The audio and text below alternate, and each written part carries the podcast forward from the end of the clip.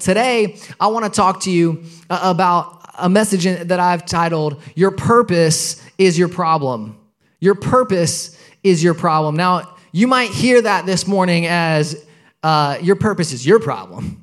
Like your purpose is not my problem, your purpose is your problem. But that's not exactly what we're talking about here this morning. I don't know about you, but when I was in like middle school, high school, that kind of age, you know, there were kind of two different groups of people in school. There was a group of people that everyone liked, and then there was a group of people that was liked by one set of people and not necessarily liked by another set of people. And this group of people that was liked by one set of people and not liked by the other set of people, it was generally split like this. It was generally split like this student or these students were very well liked by the rest of the students, but they weren't necessarily liked by the teachers. Because often what these students would do to be liked by the students got them in trouble and got them to be disliked by the teachers. And throughout my junior high and high school time, I was one of those students that I was liked by the students, but I was not necessarily liked by all my teachers. And I wasn't liked by all my teachers for this reason. I really felt that when we gathered together as a class, when we got together, that this was a prime opportunity for this group of people to be entertained. I thought this was a great opportunity for this group of people to be entertained, and I didn't really feel like the teachers did a great job of prioritizing entertainment and having fun. And so I thought, well, I will step in there and I will be the one to entertain. I will be the one to make sure that the class has a good time. And this ended up with a lot of uh, talking out of turn, a lot of cutting up, a lot of joking, a lot of those kind of things, which for me in my school meant that it ended up with a lot of pink slips that led to a lot of detentions that would eventually lead to suspensions, of which I unfortunately had a few. But it all began with these small things of just kind of talking and, and small, uh, you know, things during class. And I remember one time that my science teacher, in particular, before class, I wrote a note before anybody arrived to class, and I put a sign on the door that said, "Today, science class is meeting outside on the picnic tables." And I was delighted to find that all of the students followed the sign, went down to the picnic tables, sat down, and waited patiently for class. But then I was very confused when the teacher showed up, set down her book, and just began to teach. She just one upped me. She just went with it. And so I did things like this all throughout middle school and high school. And, and eventually it got to the point where there was this one teacher named Mark Van Zweden, Mr. Van Zweden, who he really thought that it was his goal in life to just kind of clamp down on my talking and my cutting up during class. And so he came up with this system where when I would talk during class, he would give me sentences to write. And he would make me write a lot of sentences. And he got pretty creative with those sentences. And, and I've brought with me today, because my mother saves everything, this is one semester of sentences from Mr. Van Zweden's class that I had to write for moments where I was talking during class. And, and he got pretty creative with these sentences. Uh, this first one says, I will not take the enormous responsibility of shattering the tranquility of the classroom for my classmates in any way, shape, or form. And I remember this sentence specifically because I, I, remember when he handed it to me, I remember exactly what he said. He handed me a sheet of paper with this sentence on it, and he said, I want you to write every word of this 30 times. I want you to write every word of this 30 times. And I remember that he said that, and I know that that's what he said because if you look at this sheet of paper, it's not actually sentences, it's every word of the sentence 30 times individually. And so what we have is 30 I's in a row, 30 wills in a row, 30 knots in a row, 30 takes in a row, 30 enormouses in a row, 30 responsibilities in a row. Because what he said to me was, I want you to write every word of this 30 times. I thought that was funny. Mr. Van Zweden did not. So he gave me a different sentence to write, this time a hundred times, and he upped the syllable count quite a bit. This one, he says, uh, I will carefully meditate on the profound consequences of unpermitted verbal, verbal self expression as I pursue intellectual stimulation in my academic career at Evangel Christian Academy. That one was a hundred times I had to write that, a hundred times. And it kind of all came to a head with Mr. Van Zweden when I, I, was talking during class and I was always getting in trouble, so I figured I had to come up with something new where I wasn't as consistently getting in trouble. And so we had overhead projectors at the time, and me and my friend John decided that every time Mr. Van Sweden turned around to work on the overhead projector and to look at the screen that the overhead projector projected onto, we would just make a weird noise that he couldn't necessarily pin on anybody because it wasn't our voice, it was just a weird noise. And we sat in different areas of the class, so he could not exactly pinpoint where it was coming from. This went on for days. He was very upset about it. He did not appreciate it. He kept wanting people to tell who it was, no one would. And so finally, one day at lunch, which was right before science, I went to my friend Wesley. And Wesley was a good kid. Wesley was a nice kid. He never got in any trouble. And I went to Wesley and I said, Listen, Wesley, I want you to know today in science, in just a few minutes, we're going to do what we've always done. We're going to make the weird noises when uh, Mr. Van Sweden turns around for the overhead projector. Uh, but today, when he asks who did it, we've, we've talked to everyone, and the entire class is going to stand up and say it was me so that he can't get any of us in trouble. We're all in it together. And he was like, All right, I'm in. And then I went around to everyone else in the class around the table and I told them something else entirely just so Wesley would see me talking to them. And then we get into class, we start making the noises, we start doing the things, and Mr. Van Sweden turns around and he's like, That's it, I'm serious. I want either you tell me who did this, someone tell me who did it, or someone fess up to it. And Wesley stands up in full confidence and says, It was me, and immediately realizes that no one else had been told to do that. And this would usually be the moment where I would, you know, you would hope that I would tell you that Wesley, of course, did not serve his detention and that I fessed up to it. I did not. I let him serve his detention, but Mr. Van Sweden did find out about the whole scheme, and, and, he, he asked me to see him after class one day, and this is what he said to me. He said, Jordan, you have a problem. You have a problem. You, you like to talk too much, you're very uh, persuasive. You can convince your classmates to do things, and you're using that to make people do things that they should not do. And I think he was actually pretty concerned for me because have you ever seen someone or known someone that you knew that they had great potential? You saw that they had great potential, but they just never quite got their act together? I think as a teacher, Mr. Van Sweden has seen a lot of kids come through that had a lot of potential that just never quite got their act together. And the truth is that that could be all of our story. That all of us have potential and purpose within us. Like, I am convinced that everybody in this room has a purpose on their life. The question is, will you step into that purpose? Will you live up to that potential? See, in the book of Jeremiah, chapter 1 and verse 5, a very familiar verse if you've been around church says, Before I formed you in the womb, I knew you. Before you were born, I set you apart.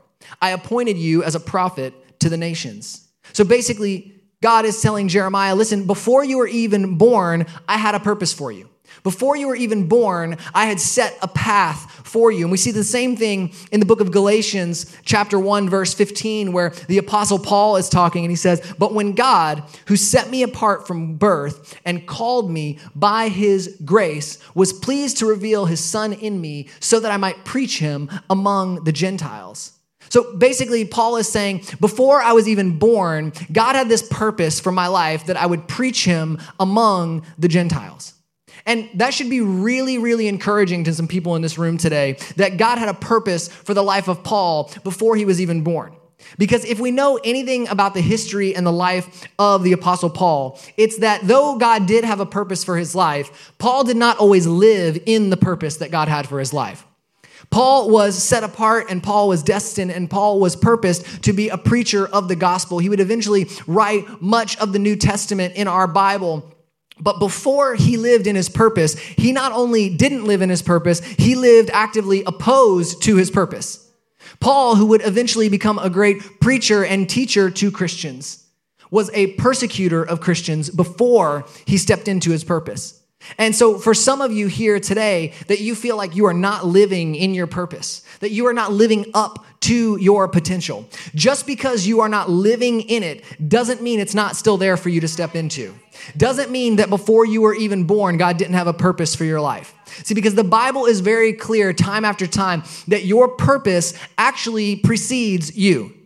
that before you were even a person, God had a purpose for you. That before you were even born, God had a purpose for you.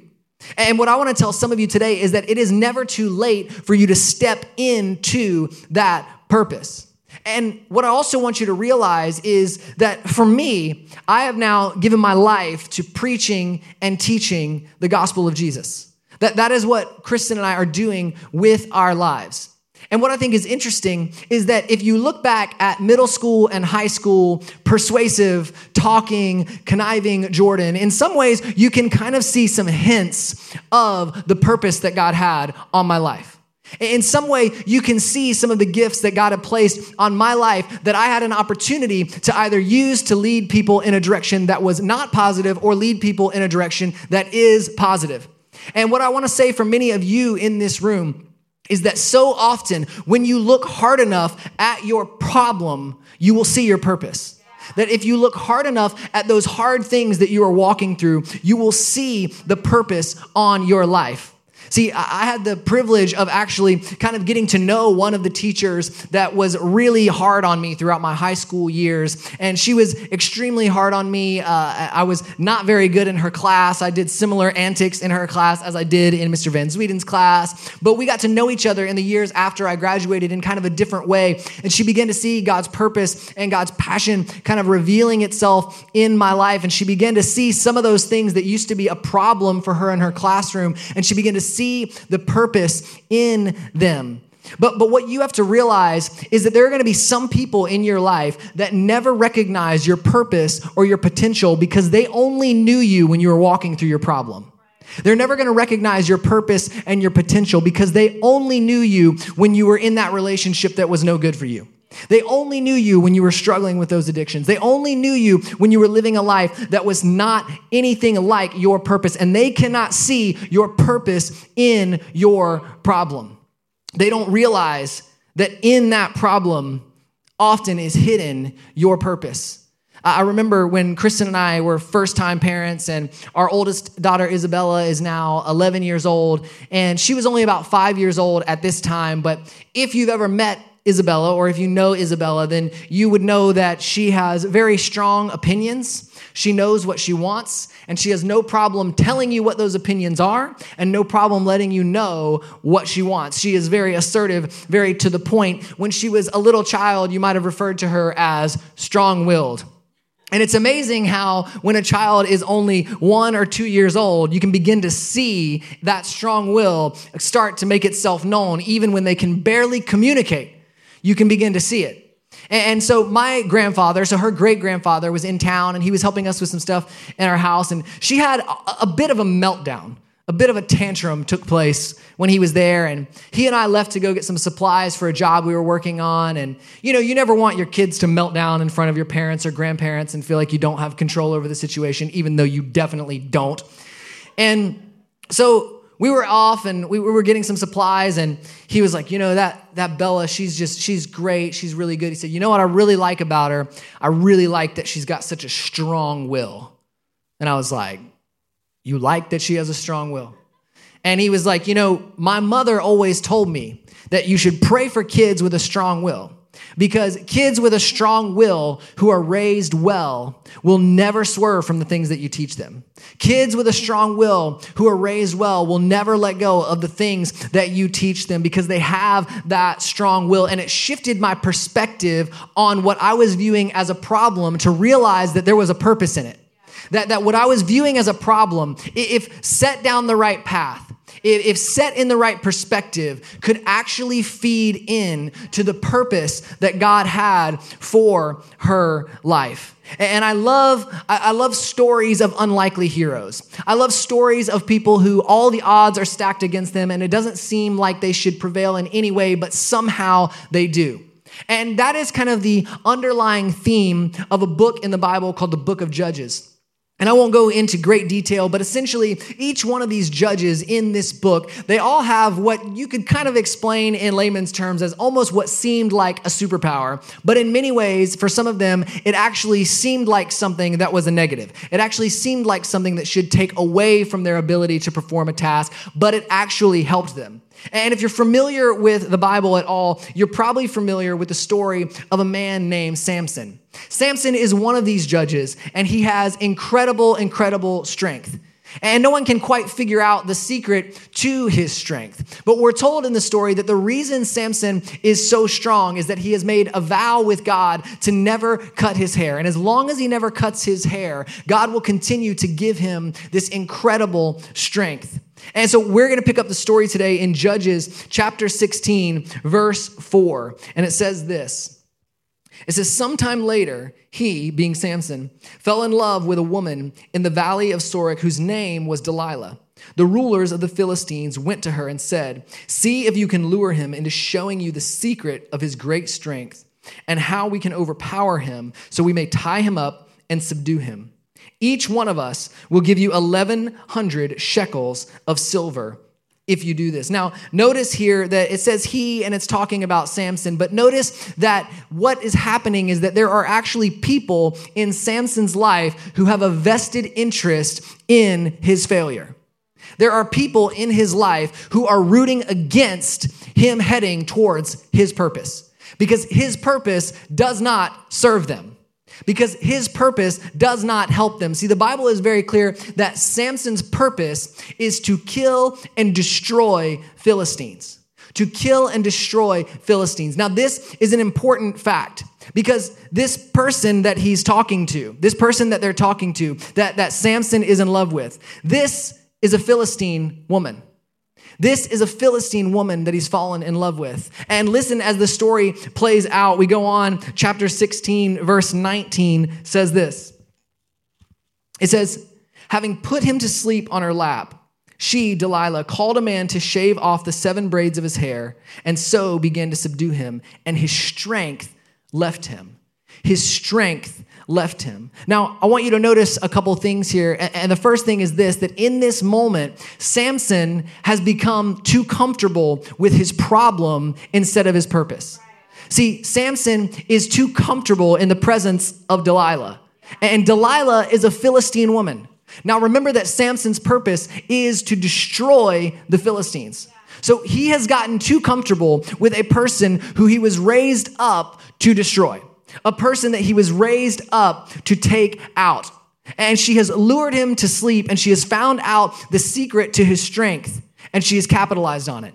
And I wonder how many of us have been lulled to sleep by people who don't believe in our purpose and only see our problem. I wonder how many of us have been lulled to sleep and gotten too comfortable with people who only see the problem in our lives. See, his problem and his purpose were all kind of wrapped up into one, but he was leaning too heavily on his problem.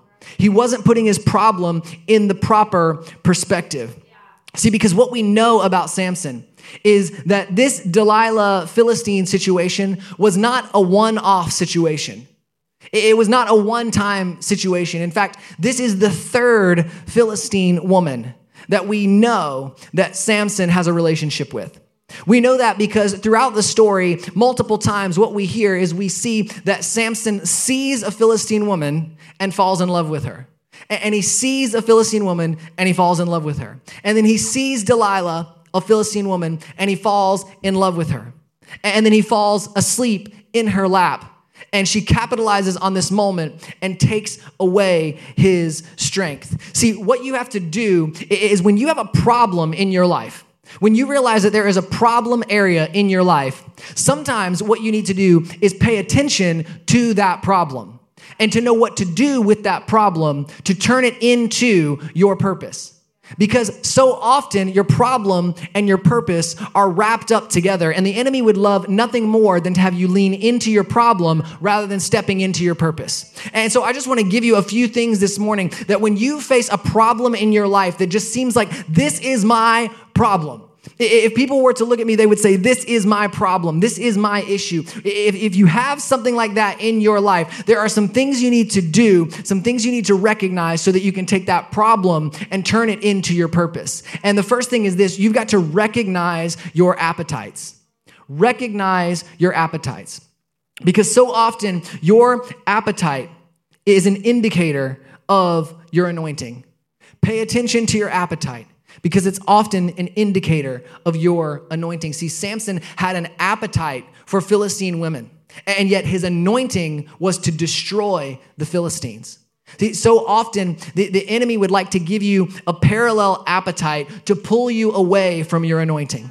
That the enemy would like to give you a parallel appetite that pulls you off of your anointing. And that's what's happening here with Samson is he's not keeping his appetites in check. See, the enemy would love nothing more than to destroy you with the thing that you were meant to destroy. The, the enemy would love nothing more than to bring you down with the very thing that you were supposed to rule over. And so often that's what we see happen in people's lives. And we touched on this a little bit a few weeks ago. But Proverbs 27 7 says, He who is full loathes honey, but to the hungry, even what is bitter tastes sweet. See, the quality of what you eat is determined by how hungry you are. And you have to pay attention to your appetite. Because all throughout Scripture, we see the enemy gaining a foothold through appetite. I mean, it begins at the beginning of time when we, when we hear the story of Satan himself, who had a purpose on his life to be the chief worship leader of heaven. He was the one who, who was set out to bring all of the glory and honor and point all of the glory and honor to God in heaven. And yet he began to get an appetite to have that worship for himself. He began to have an appetite to have that worship for himself, and he fell out of the anointing that he had because of the appetite that he had.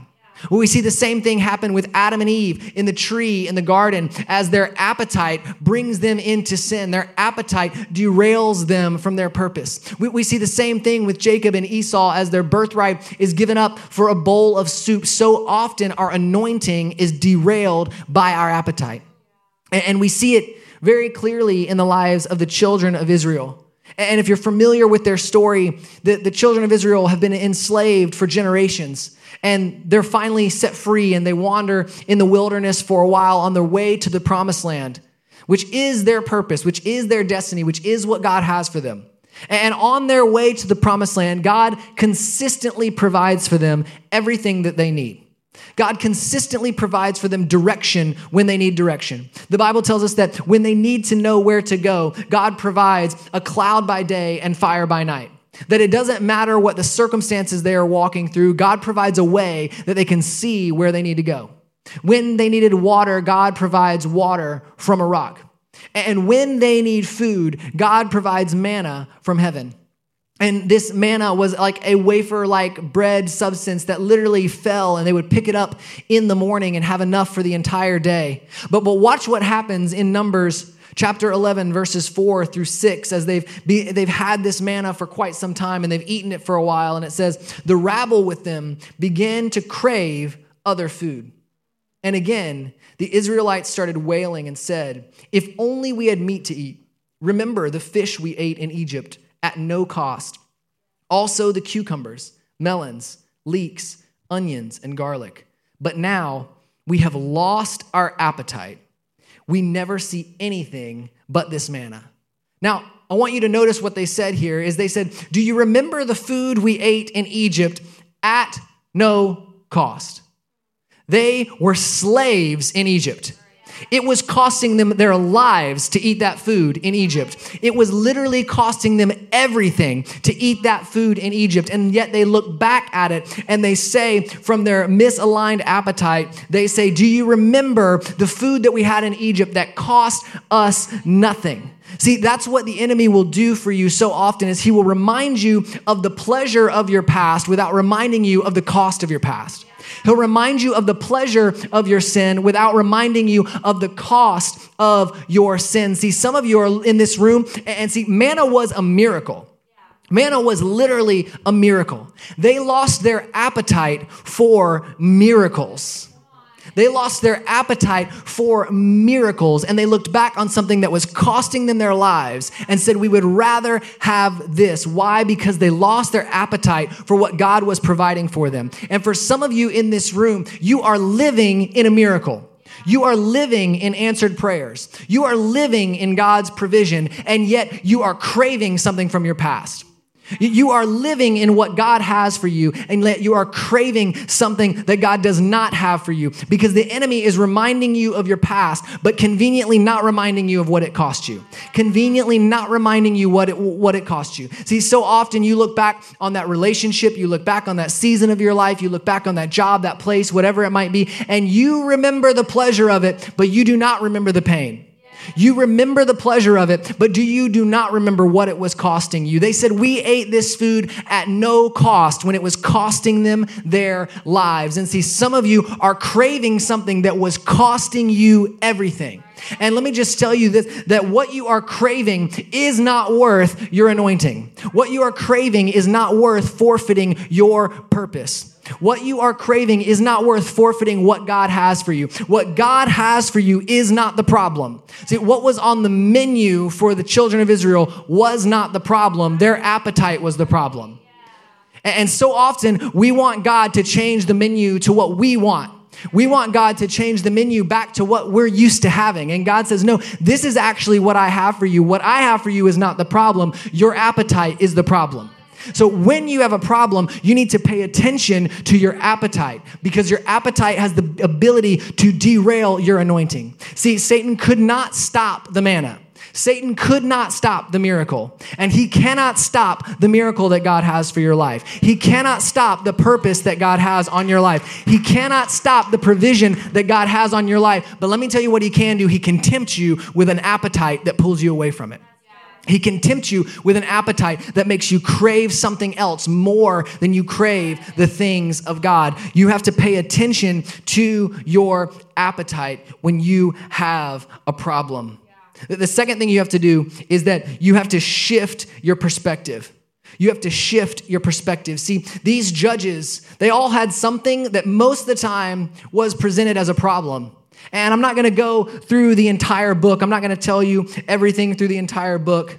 But, but I do want to tell you that there was this theme of something is wrong with these people, but that thing that was wrong was actually the thing God wanted to use.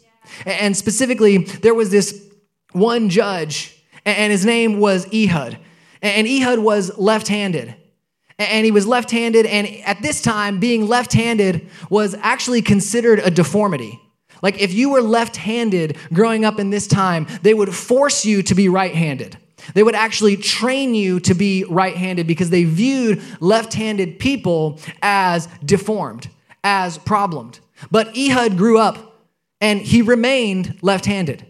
Despite the fact that it was culturally unacceptable, despite the fact that it was viewed as a dysfunction, despite the fact that it was viewed as a disability, he remained left handed.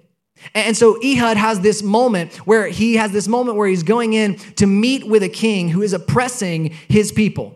This king is oppressing his people, and Ehud has this moment to meet with him. Now, at this time, when you would meet with a king, they would only actually check your left thigh for a weapon. Because at this time, everyone was right handed. And so, if you were going to come at a king when you met with them, you were going to reach to your left thigh for your sword or your spear. And so, they only checked your left thigh. This would be like if you went through TSA and they only checked your left thigh instead of absolutely everything.